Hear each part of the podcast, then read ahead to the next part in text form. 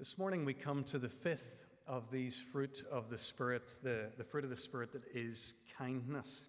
Let's remind ourselves very quickly of the first four. The first three on Paul's list of fruit of the Spirit are kind of a triplet love, joy, and peace. They, they come together. Uh, Jesus linked them closely in his own teaching. If you flick with me, the first place I'd like you to flick to is John chapter 14. So, this part of John's gospel records Jesus' conversation with his disciples in the upper room. And what we find when we're in this most intimate and fundamental of conversations that Jesus has with his disciples is that he talks about, well, first of all, peace. Look at chapter 14, verse 27. Peace I leave with you, my peace I give you. Do not let your hearts be troubled, and do not be afraid. In John 15, he begins to talk about love. Verses 9 and 10 As the Father has loved me, so I have loved you. Now remain in my love. Verse 11 of chapter 15 he moves very naturally to speak of joy. I've told you this so that you may have joy, my joy in you, and that your joy may be complete. So for Jesus, peace and love and joy go together. We shouldn't be surprised then that for Paul, love, joy, and peace also come together. Folks, the truth is that any person who, who even begins to grasp the depth of God's love for them, who even begins to grasp that, knows what it is to, to live a loved life. And what, what happens for that person is that a, a sense of peace settles on them. Their, their circumstances can't change it. And, and a joy comes along with it love, joy, peace. Those first three fruit of the Spirit, we've said that they go together. We might also say that they sound a little bit like they're, they're very spiritual terms, heavenly almost, the kind of thing that makes sense of church and Sundays. But Paul's next fruit of the Spirit, the one that Neil dealt with last week, brings us back down to earth on a Monday morning. The fruit of the Spirit is patience, or as the NIV puts it, forbearance. It's all very well going to church and thinking about the love and the joy and the peace that you're experiencing, but what are we like to live with for the rest of the week? How do I cope with the, all that presses in on me uh, and the hustle and the hassle of life? Do I have patience? The word that Paul uses here for patience literally means long tempered. In some of our old translations, it was translated long suffering, um, and that's a, that's a good term. More recently, it's been translated as forbearance, and you'll see that's what the NIV has done. Both of those two terms are very helpful long suffering and forbearance. We need to have the ability to, to suffer and, and to do so for more than short periods of time. We need that kind of patience to be growing in us. We need the ability to put up with the weaknesses and the foibles of other people, including other believers. We need to learn to bear with people. We need forbearance. So that's patience, the fourth fruit of the Spirit long suffering, forbearance. Patience sounds like a really demanding thing. Like it's a, it's a real struggle to try and be patient. It sounds like a tough kind of a fruit of the Spirit. Well, this, this next one that we're looking at this morning, kindness, is a tender one. It's interesting that Paul puts kindness straight after patience. Uh, maybe it's because he saw them both as an outworking of love. Do you remember how he begins in 1 Corinthians 13? His famous poem about love. Love is what? Love is patient. Love is kind. It's so true, isn't it? When, when we love a person, our patience for them rises. When we love a person, acts of kindness come more easily. Throughout this series, I've found it always useful to try and define the term that we're looking at on a particular day when we come to each fruit of the Spirit. So, what then is kindness? Uh, we might come up with a, a load of different definitions of that. When he's teaching on kindness as a fruit of the Spirit, Chris Wright says the essence of kindness is being thoughtful for others more than for myself in any particular situation. To be kind means to want to help others, to encourage or comfort them, to do something that serves or benefits them. In order to be kind to someone else, I need to put myself in their shoes and think what I would most want or need them to do for me, and then go and do it for them.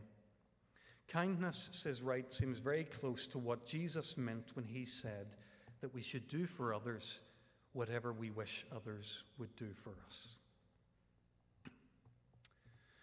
If we run with Wright's definition, then we'd say that kindness can be as simple as a pleasant word or a well timed smile of encouragement, but that it, it usually is going to move beyond that to, to being willing to actually do something or to take some action, something that helps somebody, even if it's inconvenient to me.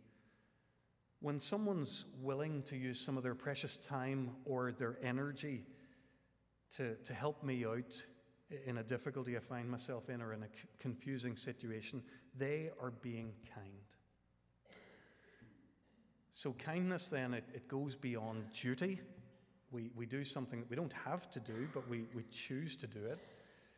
Kindness goes beyond reward. It means doing something that we won't be paid for. In fact, real kindness usually costs us something and doesn't expect any reward. Where kindness is, is always for its own sake and for the sake of the other person. So that's what we want to think about for a few moments this morning the fruit of the Spirit that is kindness. I'm going to use a really simple structure to talk about kindness.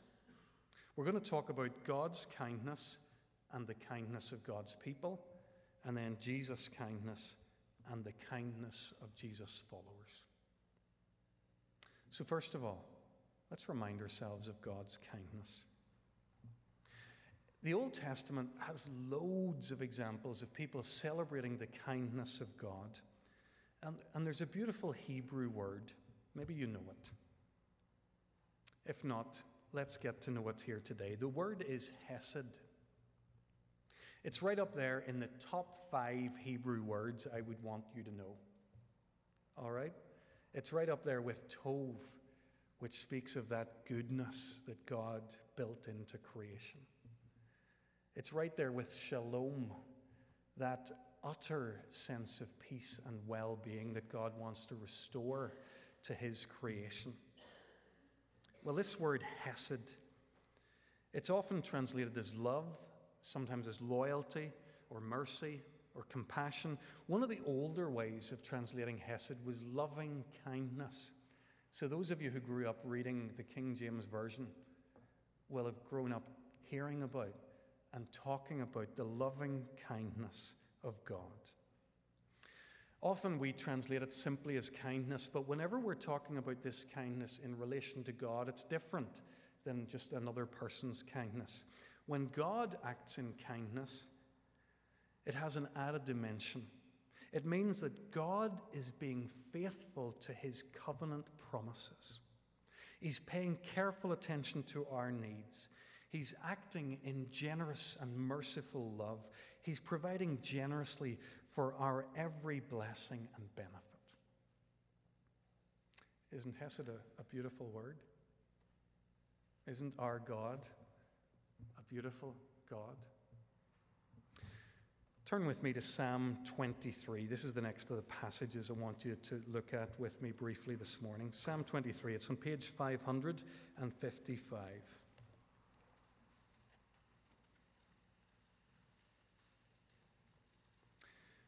As soon as you hear me talk about Psalm 23, many of you are saying, Ah, I know that passage.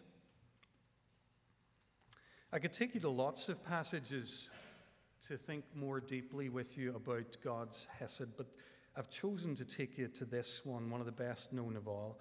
Look at the closing verse of Psalm 23. Surely your goodness and love will follow me all the days of my life, and I'll dwell in the house of the Lord forever. Where the NIV has written love, the Hebrew text speaks of God's Hesed. His Hesed, His loving kindness, His absolute commitment to my well being is going to follow me unrelentingly every day of my life. The, the psalmist says it's going to it's to follow me until it brings me home to my Father's house. Isn't that just beautiful? There's a picture to take with you today God's loving kindness hot on your heels, and you're not going to outrun it. Tell me this do you, do you know of God's Hesed in your life? Do you know of His loving kindness following you in your day to day, whatever those day to day circumstances might be? It's my prayer that you do. The more that you know and experience God's kindness to you, the more He will release something in you that allows you to pass on kindness to others. Some of you were here with us on Thursday for our service of thanksgiving for the life of Annette Morrow. Uh, on that occasion, we remembered Annette, what a caring and loving person she was, how she would do anything for other people. We remembered the source of her kindness, her absolute confidence in the goodness and kindness of God. Her final clear words to her son and her daughter were these God has been so good to me. I don't want to hang around any longer. She was so sure of the goodness and the love of God that's following her, so sure that she wanted to go and to be in the house of the Lord forever. the kindness of God. The same Bible, which talks in such alluring terms about the kindness of God, talks also about the kindness of God's people. And that makes sense. If our God is a kind God, then those who, who claim to know Him and to worship Him must be growing into kind people. Let's take a moment to meet some of the kind people in God's Word. Flick with me to the book of Ruth, page 267, this time of your Pew Bibles.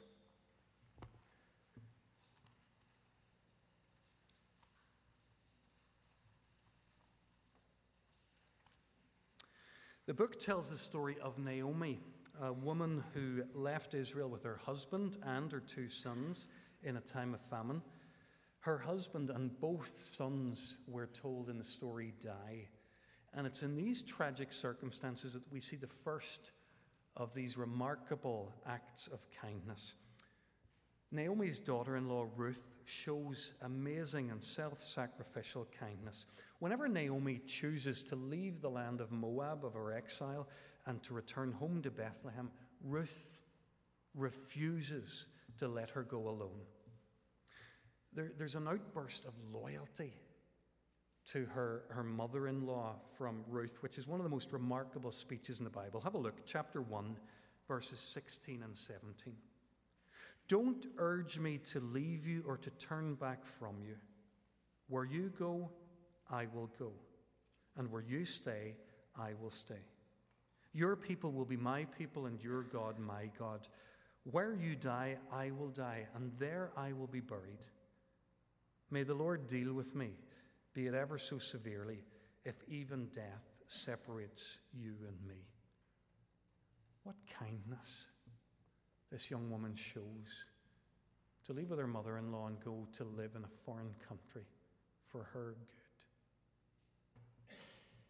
It's then the turn of a local landowner in the village of Bethlehem to show kindness to Naomi and Ruth. Look at chapter 2, verse 20. We read there Naomi's response when Ruth tells her of Boaz's kindness. He's allowed her to glean in his fields. The Lord bless him, Naomi said to her daughter in law. He hasn't stopped showing his kindness, his hesed to the living and the dead. So Ruth has shown kindness to Naomi. Boaz has shown kindness to both of them and to the wider family. And then Ruth shows kindness to Boaz. How does she do that? Well, it's in the, the love interest part of this story. It develops when Ruth goes to offer herself to Boaz in marriage. Uh, there's a, a couple of things that are remarkable about this offer that she makes. First of all, he's considerably older than her, and she might have been expected to set her sights on younger men. And the second thing is that he's a relative of Naomi's. So their marriage and any son born to them would, would restore the, the loss of a son and the male heir that Naomi has experienced through the loss of her husband and her two sons. Look at how Boaz responds to Ruth's kindness. Chapter 3, verses 10 and 11. He said, The Lord bless you, my daughter. This kindness, this hesed, is greater than that which you showed earlier. You haven't run after younger men, whether rich or poor. And now, my daughter, don't be afraid. I'll do for you all you ask. All the people of my town know that you're a woman of noble character. This book of Ruth is a story of Hesed from beginning to end. Israel's God is a kind God. And the people of the God of Israel, it turns out, are kind people. Ruth and Boaz show us what it looks like in real life. Both of them go beyond what's normal and what's conventional. Both go beyond what would be expected of them in their culture. Both of them take considerable risks, but they do it in order to show kindness, exactly like God. Folks, if we had time, I'd take you to another of the great stories of kindness in the Old Testament David's kindness to Mephibosheth, uh, the son of Jonathan, the grandson of Saul. Some of you were here on Sunday night three weeks ago, and you had a chance to, to reflect on that very story as Neil was preaching from 2 Samuel chapter 9. If you read that story carefully, if you weren't here that night, have a look at it if you read that story carefully, you'll notice that David's actions are presented out of his desire to show Hesed, to show loving kindness to, to Saul's descendants, and then his willingness to push through and to actually do it. It's a story, a staggering story of kindness, kindness that shows. Folks, the Old Testament as a whole shows us two, two absolutely crucial truths about kindness. First of all, that Hesed or kindness is intrinsic to the character of God, it's who He is. Uh, and second, because it's intrinsic to the character of God, it's a natural characteristic of the people of God.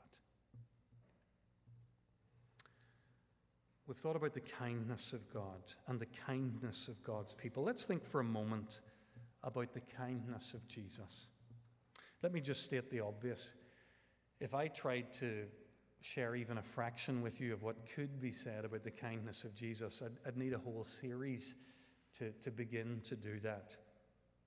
What I'm going to do this morning is to share rather one insight that I received again from Chris Wright uh, and it's challenged me about the nature of Jesus' kindness. Wright says that Jesus' kindness, recorded for us in the Gospels, often took the form of allowing himself to be interrupted. Now, this is interesting. So many of the things that Jesus said or did in the gospel stories happened because somebody interrupted him in the middle of what he was actually doing or a journey that he was on, or a visit that he was making, or a meal that he was having. But what we notice is that Jesus responds to these interruptions not with irritation, not dismissing the person, but with kindness and warmth. In many cases, he shows kindness to, to the very kind of people that everyone else has written off as, set aside as, as worthless. So there's that day when he's in such a hurry to go to the bed of Jairus' daughter, and on the way he's interrupted by that woman with a flow of blood. Think of the parents bringing Jesus, bringing their children, sorry, to Jesus for him to bless them. He's doing the really important work, teaching the word, discipling his disciples, and then there are children in the midst. Think of blind Bartimaeus shouting, shouting, continuing to shout over the crowd. Nobody gives him the time of day, but Jesus says, Stop, and goes to Bartimaeus. Think of the Syrophoenician woman who wouldn't take no for an answer. Think of the woman who anointed his feet at a meal and scandalized the guests there that day. Even in his agonizing death on the cross, Jesus allows himself to be interrupted to be sure of the welfare of his mother, Mary. And after his resurrection, he knew that his hungry fishermen had been out fishing all night, needed a good breakfast. So he, he grilled them some fish. In the second passage we read this morning from Paul's letter to Titus, Paul describes the saving work of Jesus as his greatest act of kindness. In chapter 3, verse 3, he, he's speaking of the mess that the world's in, that we found ourselves in. At one time, we too were foolish, disobedient, deceived, and enslaved by all kinds of passions and pleasures. But when the kindness of God our Savior appeared, He saved us not because of righteous things we had done, but because of his mercy. Brothers and sisters, Jesus' life on this earth was full of interruptions, full of acts of kindness. We've already said that. But his coming into this world at all was the greatest interruption. The life of hardship that he lived, the greatest inconvenience. The God of heaven and earth comes and lives as a peasant and, and suffers abuse at the hands of men. As he gives himself finally on the cross, he's paying the greatest cost. Folks, Jesus Christ has shown us kindness upon kindness upon kindness. Ultimately, as he died for us in our place. Lord, that kind, folks, that kindness is for you. I hope you know that. God is kind, and He's demonstrated that kindness in Jesus Christ. Folks, as I've been thinking about Jesus' kindness this week, it's challenged me deeply. You see, I want to be a faithful follower of Jesus Christ. I want to live like Jesus lived. And I'm, I'm left asking myself, why do I struggle? And why do I fail to show kindness to others in daily life.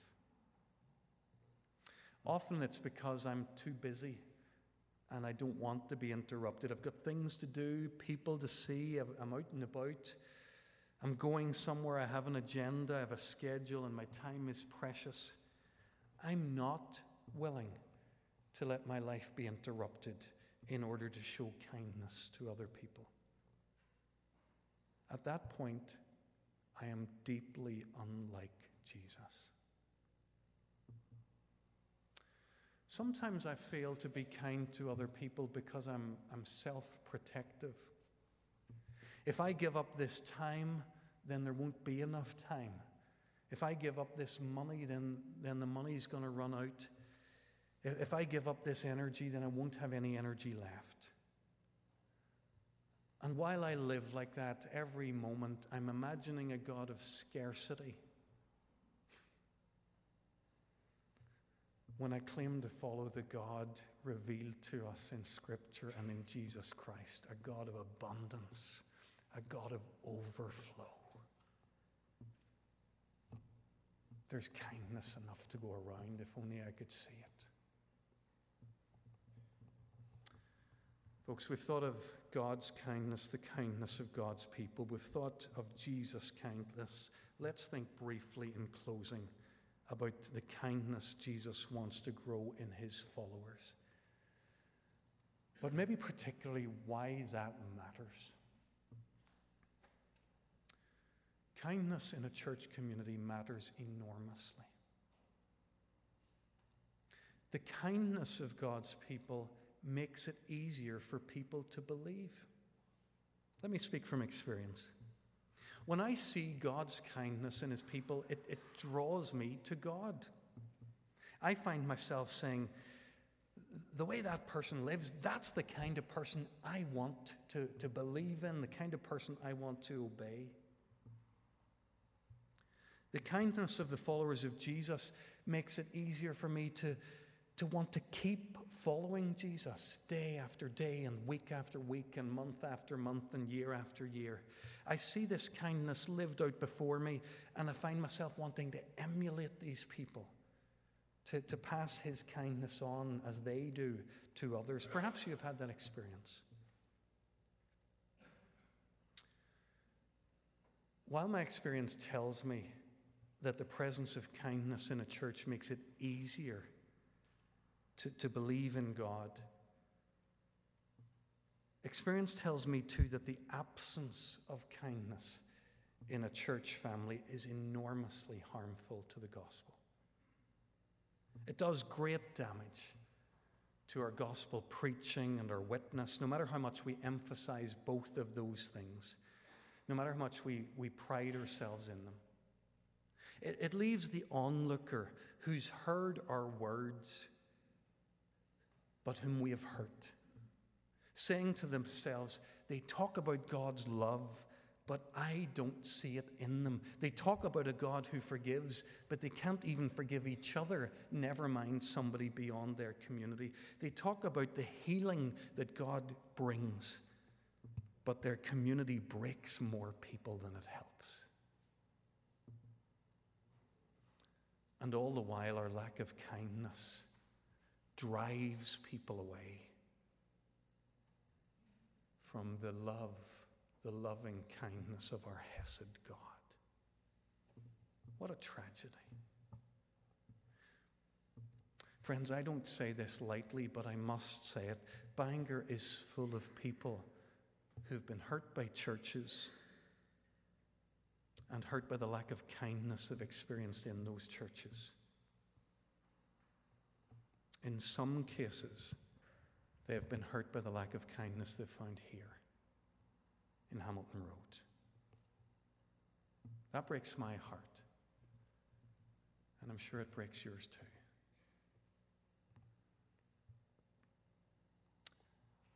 Folks, praise God for His grace, His kindness to us. One of the forms of His kindness to us is His his forgiveness, His ongoing grace, even when we've failed Him in the past. Praise God for the, the, the, future that He invites us into, the, the fruit of His Spirit that He wants to grow in us, the fruit of kindness. Folks, for every time that the church could drive a person away from God with our lack of kindness, we have an opportunity to do the opposite.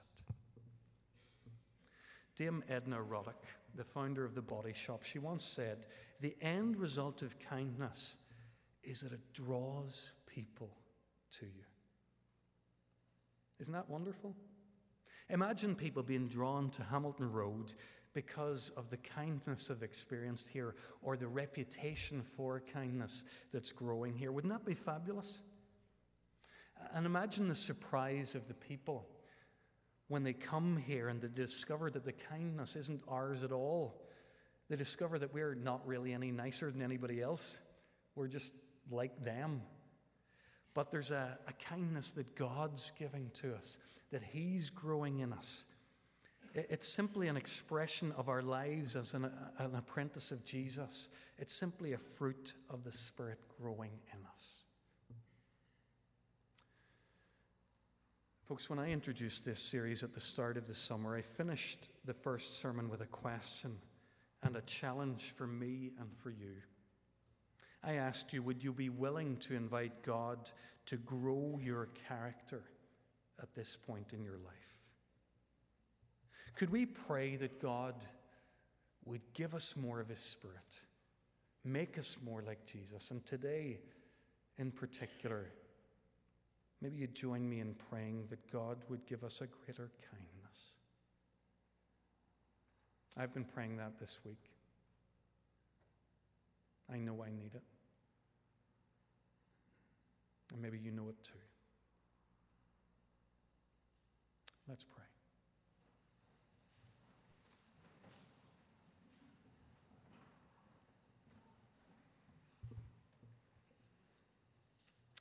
Lord, it's been good for us this morning to be in your word, to remember your loving kindness and how it pursues us.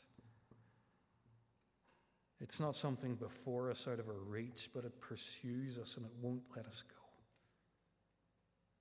Lord, let us know it. Some of us don't know it today. Open our eyes, soften our hearts. Let us receive your loving kindness. And Lord, as we see your kindness expressed in Jesus, in his life and his death, Lord, we pray that as faithful followers of Jesus, we, we would not be content until we know that we're every bit as kind as you could possibly make us. So, Lord, we pray for an outpouring of your Spirit on us. And today, particularly, for greater kindness. Help us to practice it today, right now. We pray it in Jesus' name.